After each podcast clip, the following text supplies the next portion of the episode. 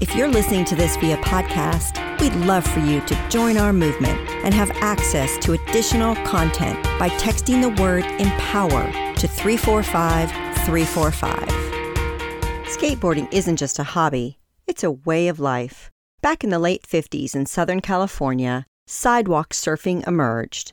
In those days, primitive skateboards were sold, but many Cali kids made their own, sometimes with clay wheels. As injuries mounted, the media dismissed the activity as a fad. In the 70s, vertical skating emerged in Santa Monica as boys discovered that empty pools were the perfect setting for tricks.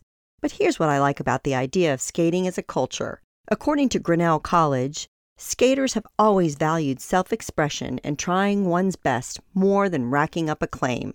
Now that's rad. About a year ago, I met a woman with a teenage daughter.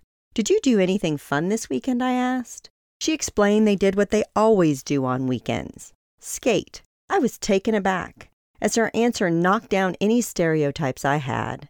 I don't know why I was so surprised, since 23.9% of skaters are, in fact, female. Would you do the Ollie with your kid?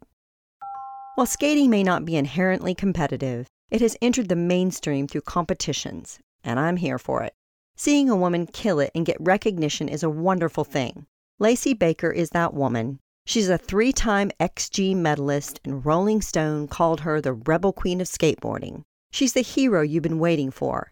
Not only is she changing the game, but she's also made it her mission to get more girls and women involved in a sport that doesn't care if you're a bro or not, as long as you can dominate the ramp.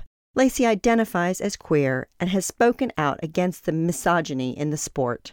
You see, female skaters are sponsored to skate, but only in minor ways, like being offered gear and clothes. Sponsors don't typically sign a contract with female skaters, even though they've been competing since the 70s. In fact, according to Lacey, professional male skateboarders may never even compete but can still cash a paycheck every month. That discrepancy ain't cool, y'all.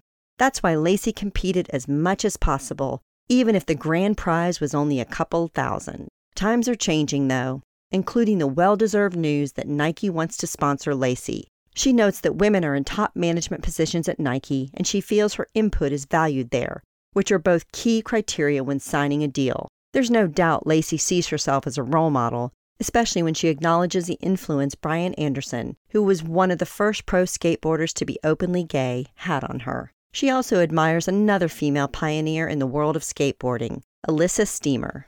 Lacey rides for an all female board company called Meow, which features unconventional decks and apparel. She admits there's a difference in how she skates due to her smaller stature. While guys might be able to wipe out and do gnarly stuff, Lacey recognizes her physical limitations and pushes herself in different ways, as long as it's still fun.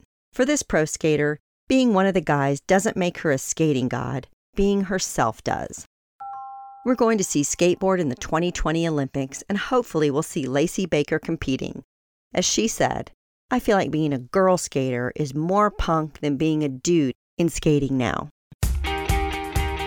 Looking for more inspiration, advice, and direction? Check out our new interview podcast, On the Spot, available now on any of your favorite streaming services, including iTunes, Spotify, Google Play, or Amazon Alexa. You can also find it on our newly renovated website, onthedotwoman.com. I go in depth with some of our most intriguing on the dot women to watch. We are focused on your success. So let us know what you think by chatting with us at On the Dot Woman on Twitter, Instagram, and Facebook. We'd love to hear your voice.